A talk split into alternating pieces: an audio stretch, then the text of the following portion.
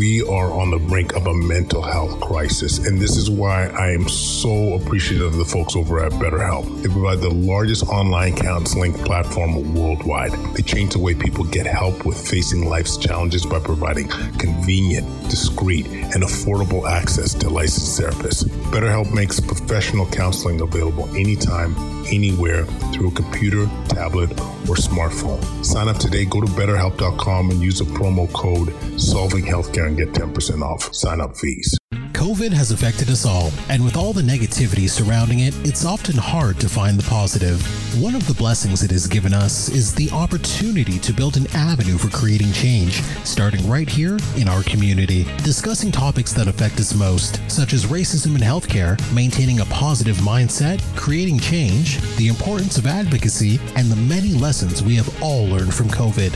If you or your organization are interested in speaking engagements, send a message to quadcast99 at gmail.com, reach out on Facebook at Quadcast, or online at drquadjo.ca. Welcome to Solving Healthcare. I'm Kwadwo Kyeremanteng. I'm an ICU and palliative care physician here in Ottawa and the founder of Resource Optimization Network. We are on a mission to transform healthcare in Canada. I'm going to talk with physicians, nurses, administrators, patients, and their families because inefficiencies, overwork, and overcrowding affects us all. I believe it's time for a better healthcare system that's more cost effective, dignified, and just for everyone involved. Welcome back, Quadcast Nation.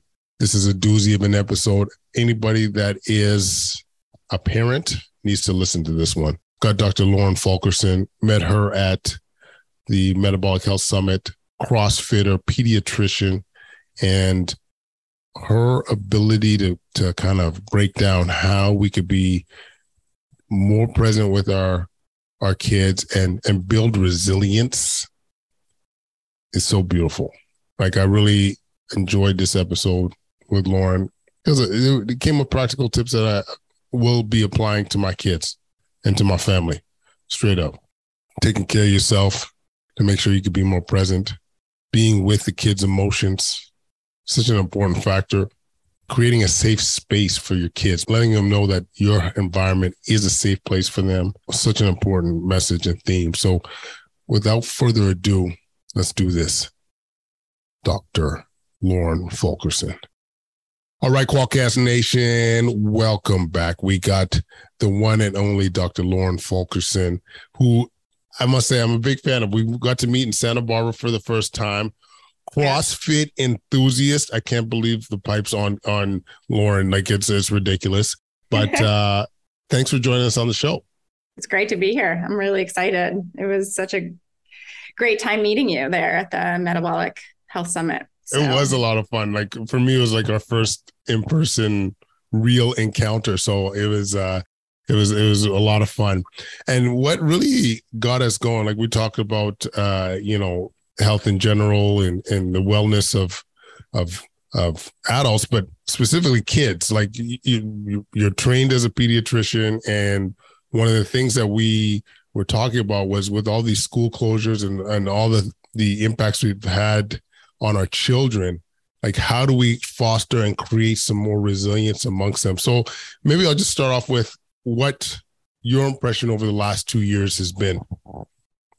Yeah i mean it's it's been i think nothing short of tragic. I, am of course with the pandemic and the loss of lives um, but i really the you know what drew me to you and you know a lot of those the things you're talking about is just the impact of just the whole pandemic on our mental health it's absolutely been destructive it and especially i mean I mean, I say especially kids, but I, you know, I think it's just hands down across the board. Um, and I feel like even prior to the pandemic, we were already in a dangerous spot I think, with our not only our health, which we talked about, like our metabolic health, and I think what landed, um, you know, a lot of people sicker than they should have been with this, um, based on their metabolic health. But I think that our mental health was already really not great and pretty tenuous. And so, with the lockdowns and the school closures, um, the isolation for kids, mm. I mean, so, you know, I'm going to speak sp- more specifically towards kids, but this, for me, this is definitely across the board with adults as well, of course. Um, but the social isolation for kids was pretty profound.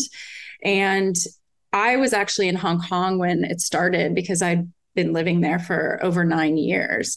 And it's really interesting because we had so few cases. Their policy was zero policy, which I knew would blow up in their face at some point, which it did.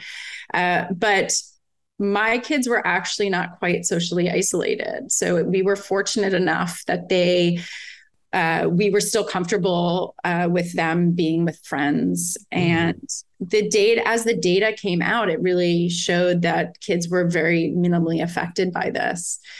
So, unfortunately, that wasn't the policy, you know, across the board. When I got back to the US, I was shocked at how many people I talked to whose who actually said their kids hadn't left the house in almost a year. Totally. Totally. Yeah. So, or they hadn't had a friend contact. And this just shocked me and saddened me, right? Because social connection is so big, not, uh, you know, for kids and adults as well. So, I think just the impact of that, the impact of not being able to go to school, um, the the mask wearing actually was really detrimental for children, especially younger children who rely on um, facial expressions. Uh, I mean, we all do, but also speech development that took a big hit too.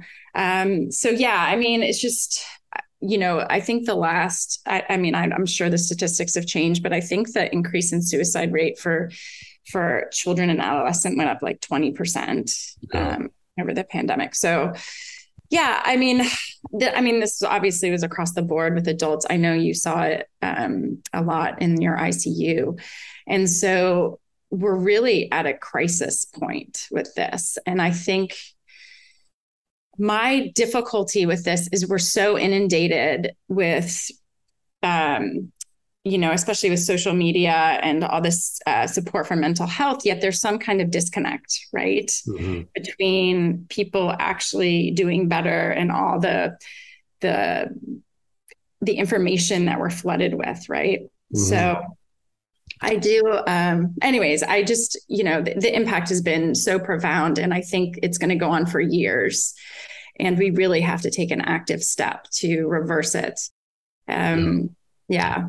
That's yeah, that's exactly my concerns is that, you know, these these policies, the way we approach things are can have such a long impact on our kids, how they how affect they how they'll effectively raise their own kids. You know, like I, I think it honestly, some of this could be generational, and yeah, and I, I think I was keen on on talking to you, Lauren, about like what we could do about it. Like I, I, I like when we were chatting, like you had awesome ideas in terms of, you know, let's not just take a backseat about this and, and be reactive. Let's try and be proactive in some to a certain degree. So, what are some of the things that in your mind come up in terms of how we mitigate some of this shit?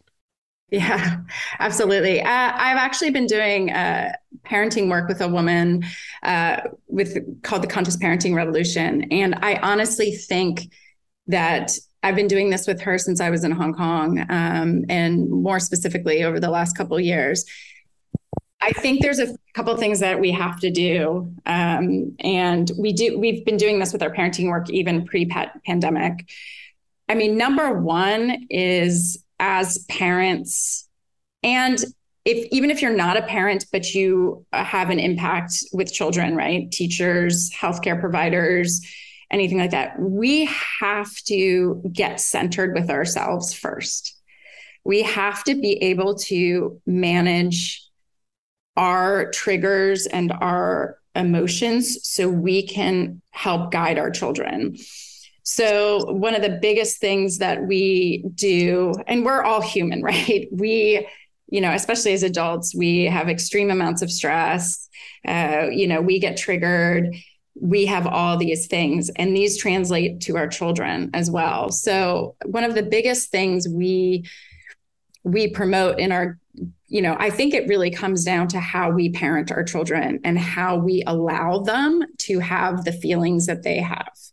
So I think the one of the biggest things or a few things that we really talk about so we we do not do a controlling form of discipline so we talk about a guidance approach to discipline and that meaning is that we treat children like they're people too hmm. right mm. and i think we forget this sometimes and this like you said this is very generational. We're so we're trying to most of us were raised in a controlling form of discipline um, i would say.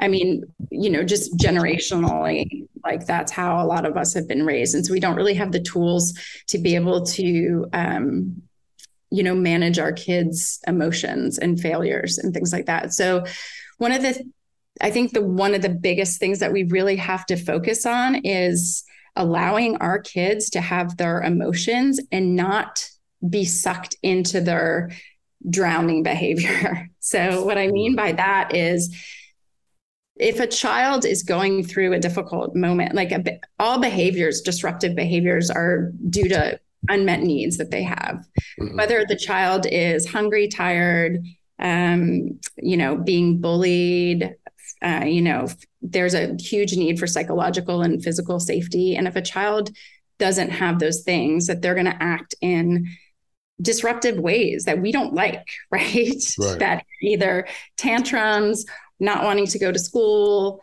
all, you know, all these ways that we don't like. And I think a lot of us have this initial reaction to, you know, not figure out the underlying need of what's going on for that child.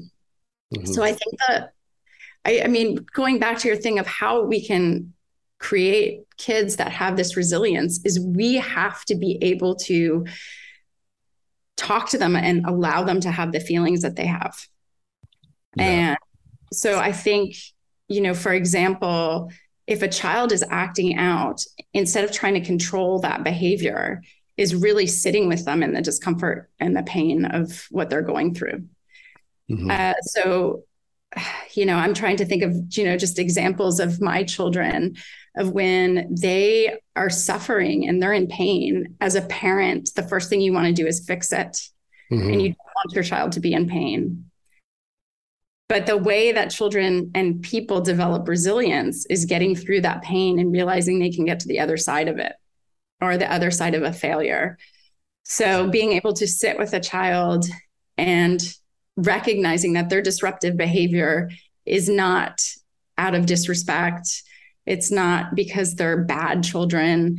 It's not because they, um, you know, they're trying to be mean or hurtful, is that they're having something going on within them that is painful. Right. And so mm-hmm. to be able to sit with a child and, and be with them when they're drowning, that's not the time to kind of teach them a lesson. That's not the time to try to fix it. It's really the time to sit with them in their discomfort. And I think a lot of kids are just going through so much pain and confusion with the pandemic, even pre pandemic.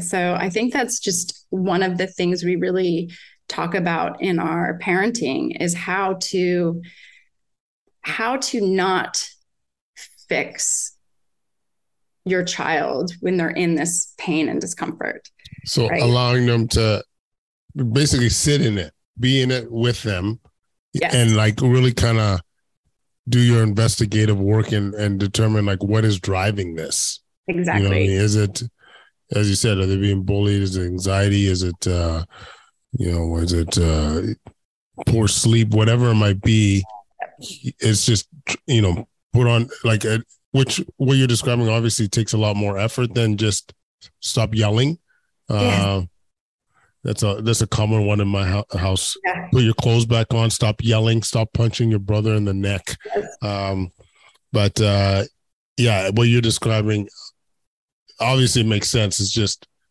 takes a lot of bandwidth.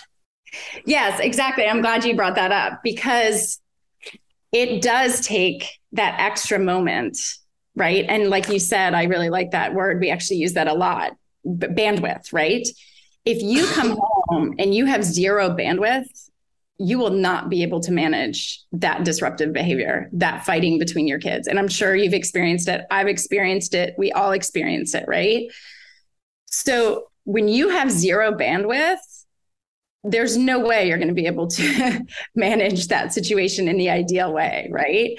So number 1 is kind of going back to what I said is we have to be able to have get our own bandwidth back. And you may not be able to because our needs may not be be met, right? So our needs of sleep and you know hunger or our stress level may be up here and so we actually cannot sit with our kids in that moment.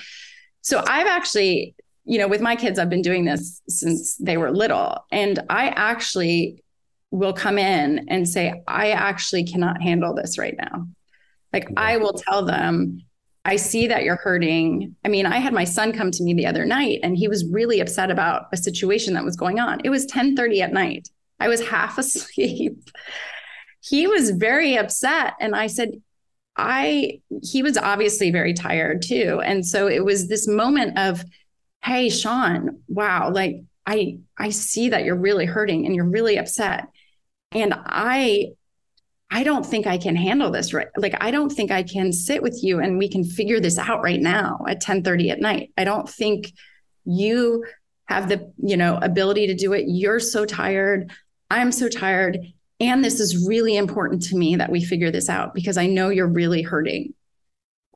And I just don't think we're going to be able to figure this out tonight. I'm so sorry, but I'm here. Let's just, can we just lay together and you know, I'm you're not alone and let's figure out a time tomorrow that we can talk about this. Yeah.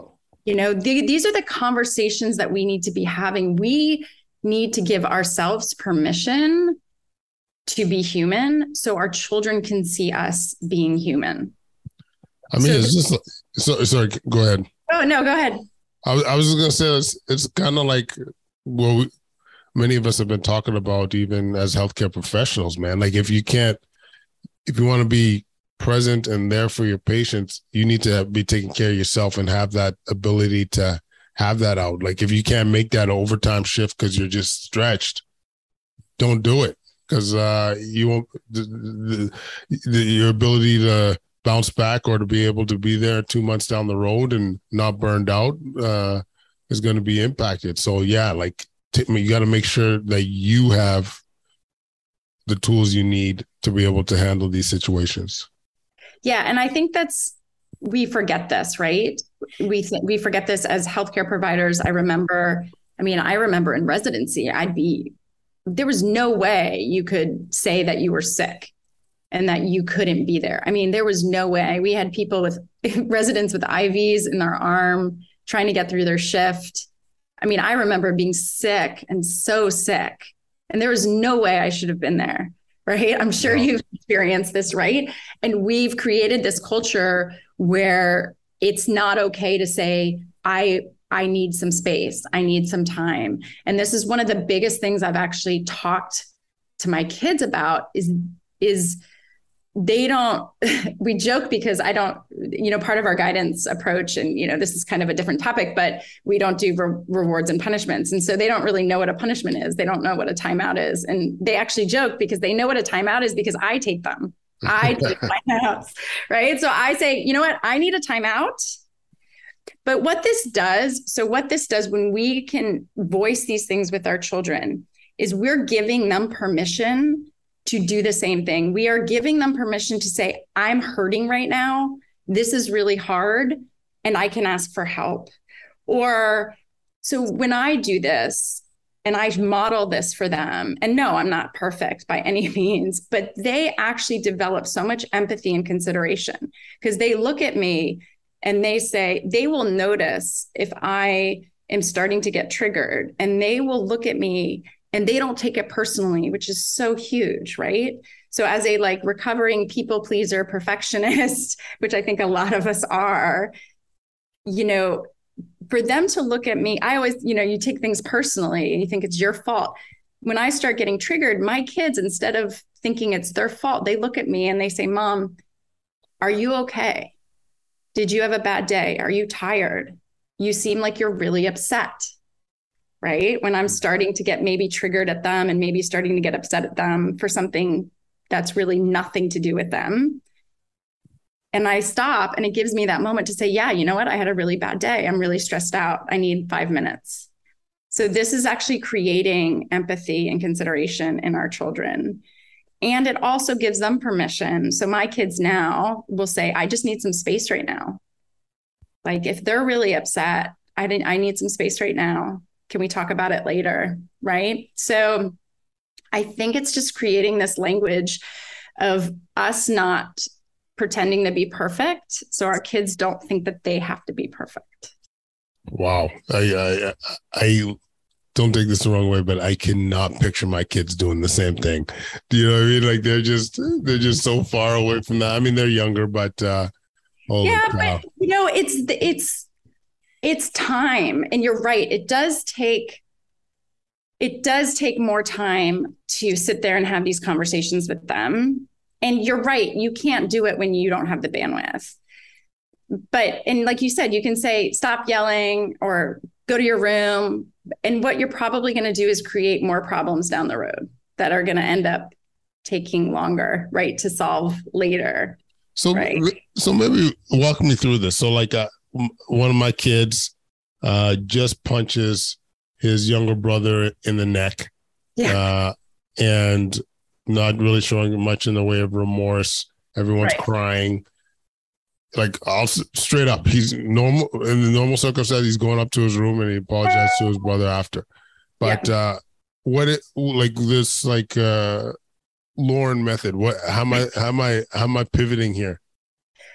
So you need to get you need to make sure that you're not triggered, right? You need to take a deep breath. You need to center yourself, right? So one of your kids punched the other one, right? Yeah it depends on how escalated they are, right? If they're really escalated, you are not going to fix this problem right now. You're going to say to the one that hit, Wow, you were so mad that you punched your brother. I'm not okay with this, but I see you're really upset about something. Right. And he's going to mm-hmm. say, Yeah, dad, I'm so mad because took my toy, did something. My toy. And then you're going to turn to your other son and say, I am not okay with him punching you. I am so sorry that happened. He was really upset because you took his toy. And then what is your son going to say, you think? What's what's he going to say? He'd be like, uh, yeah, I don't know. Yeah, yeah, exactly. Like, you, you know, um, yeah, I don't know, but uh, maybe, right. yeah, like the, uh, Hold on a second. Which kid? Which kid? Which the the one the punchy or the punchy or the puncher or the punchy? What would they say? The, the one that punched him is because he took his toy, right? Yeah, yeah. You're gonna say you took his toy and he got really mad and he hit you, yeah. and I'm not okay with him hitting you. Yeah. You know, I'm not okay with that. I'm still not okay with that. And he's really upset because you took his toy. Yeah. Right. So you, you actually have to become the mediator in between this like situation, right? Yeah.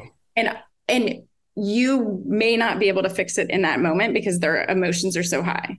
So yeah. you're gonna have to say, we're I want to talk about this because I'm not okay with what happened here. And you guys are both really upset. So let's all take a break. So you're not punishing one or the other. You're not taking sides for one or the other, right? You are basically neutral right? Yeah. You're not you're not okay with that. Of course you're not okay with the fact that he punched him, right? Yeah. But you're you you're kind of in the in the middle and you're taking mediator. So it's it's developing a lot of skills, you know, and this happens a lot over time. But it's you know, it's it's so fascinating to watch as you I think, you know, going back to kind of resilience and grit and kind of teaching this in our kids is we really have to let them separate separate and individuate i think as parents we feel like all their behaviors are a reflection of us and how mm-hmm. we're doing as a parent and what we have to do is we have to accept them for who they are and what they want to achieve and you know and we have to i think we have to separate what we want for them versus what they really, really want, want. right and their passion yeah. and their desires and so i think this is really hard right i mean we want our kids to be happy we see that they're going to i think the hardest thing for a parent for me the hardest thing is watching them fail and watching them hurting the, I mean, this is hard for anybody that you love, but especially a child, right? Yeah. But I think if the the way that kids learn and become resilient and have this grit that we eventually want them to have, right? I think it takes time to develop is we have to let them fail and mess up. Yeah. And we have to be there to say, wow, that really sucked. Like you, yeah, you messed up, or hey, you didn't yeah, you didn't play the best you could, or that really sucks. And you have to sit there and be like, I'm here and I love you. And it's okay that you messed up. Like, yeah. it's, I think we tie like their successes and in school and their successes with friends and their especially sports, their worth. Yeah. And this happened for me, you know, growing up, my worth I wasn't athletic, so it wasn't sports so much, but it was academics, right? And so if I failed at academics, like I didn't know what else there was for me, right? Yes. So I think we have to, it's really hard. I mean, as adults, I think we're trying, like, I'm trying to get out of that like, wow, my worth is tied into what I achieve or that I don't fail. Or like you said with your your healthcare workers, is like to be able to say, like, I can't do this. That mm-hmm. doesn't mm-hmm. mean I'm a failure. That doesn't mean I'm a bad physician or nurse or this just means that I just can't do this right now. Right. And so I think for our kids is we really need to let them feel their feelings, let them know that they're okay to have those feelings and not and sit with them in that. Yeah. In those feelings. And I think a lot of times, and I've been guilty of this many times, but it's we see them in pain or we see them angry and we're just there like, like, oh, it's not that bad. It'll be better tomorrow. You know, don't worry about it and what we're doing is we're actually dismissing all those feelings that they're having. Don't cry, right? That's a common one. Like, don't cry. Like, don't cry. Like, you know, I think that's a common one because we can't sit with that discomfort of them. It's hard for us. It's so hard for us, right?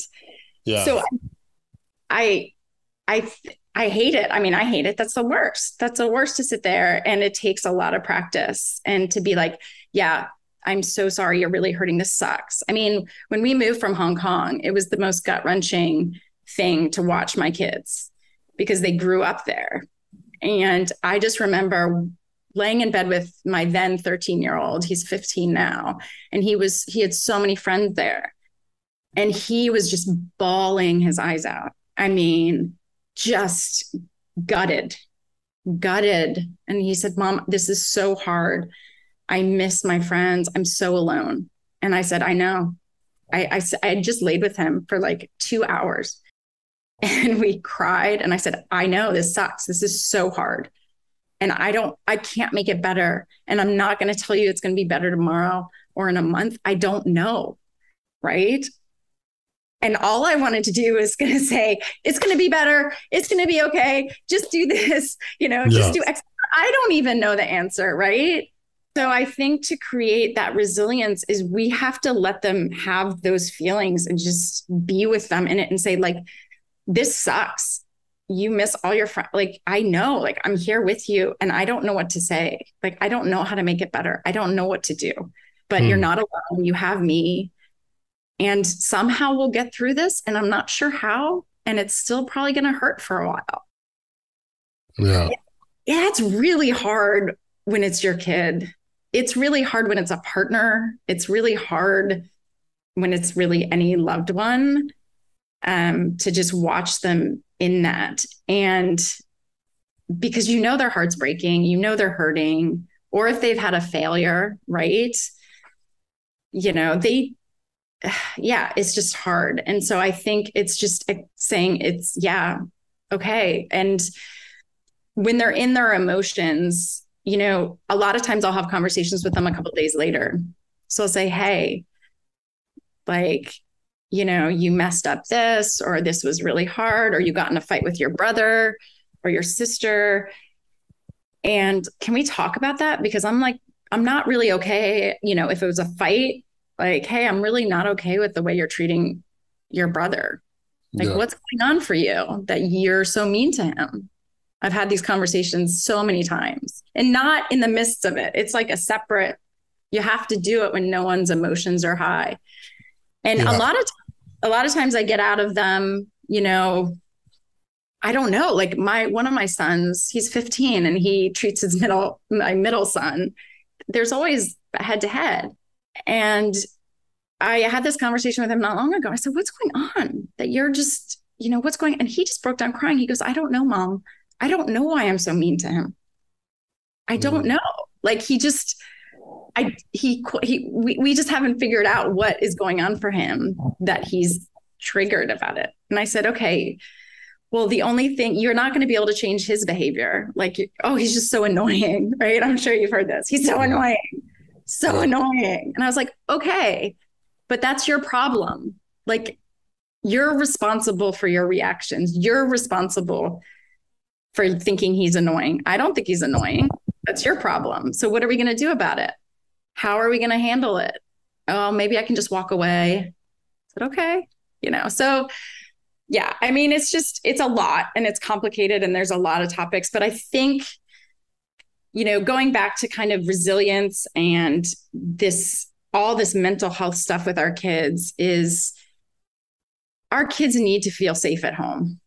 Mm-hmm. They need to have a safe space. And I've talked about this with, with my kids too.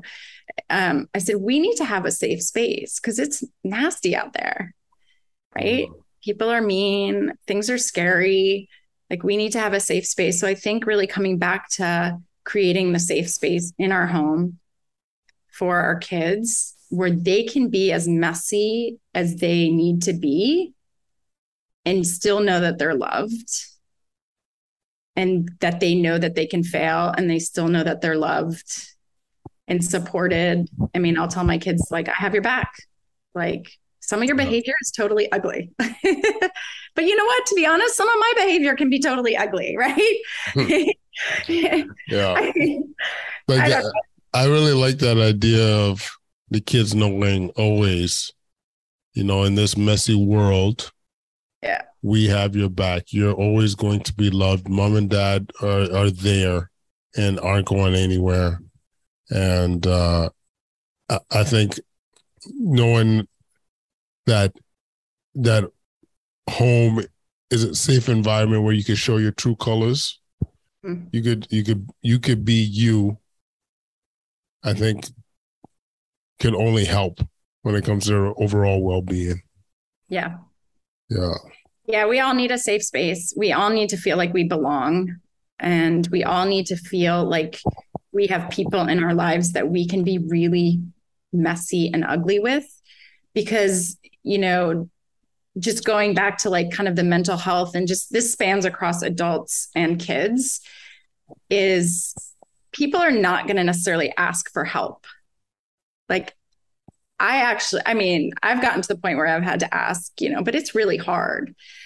What we have to be more aware of is people are not going to ask for help when they're struggling necessarily, but they will not behave and it, they will it'll be messy. Their behavior will be messy. And it'll be things that we don't necessarily like right?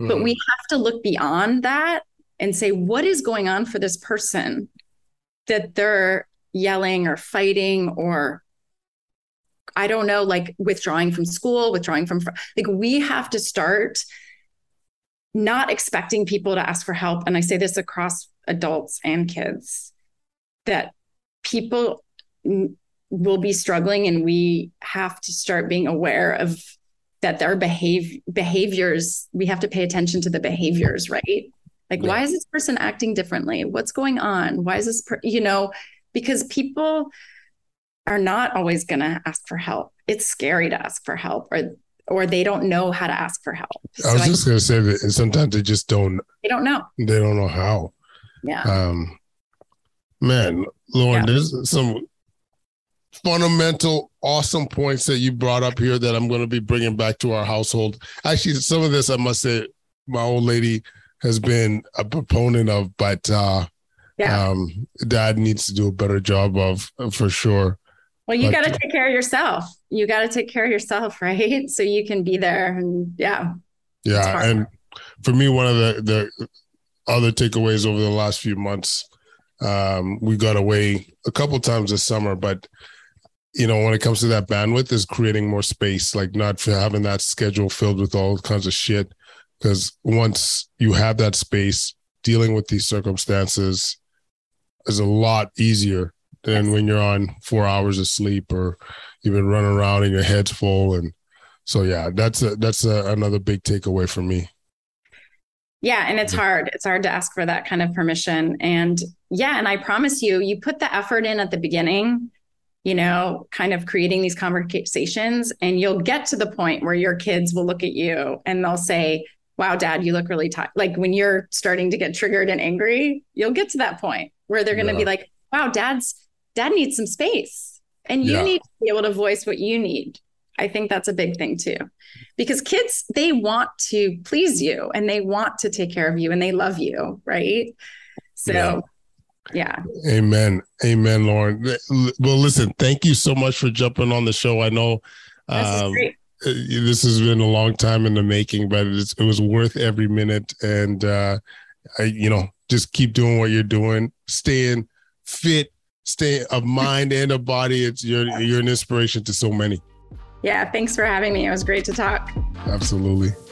Quadcast Nation, I hope you enjoyed that episode. Follow us on Instagram, TikTok, IG, YouTube, Facebook at Quadcast. Leave any comments at quadcast99 at gmail.com. Don't forget to leave that five star rating. Change the boogie, you know what I'm saying? Check out Solving Wellness, solvingwellness.com. Reducing burnout amongst healthcare providers, making that difference. Anyway, folks, thanks so much for tuning in. We love you. Connect again real soon. Peace.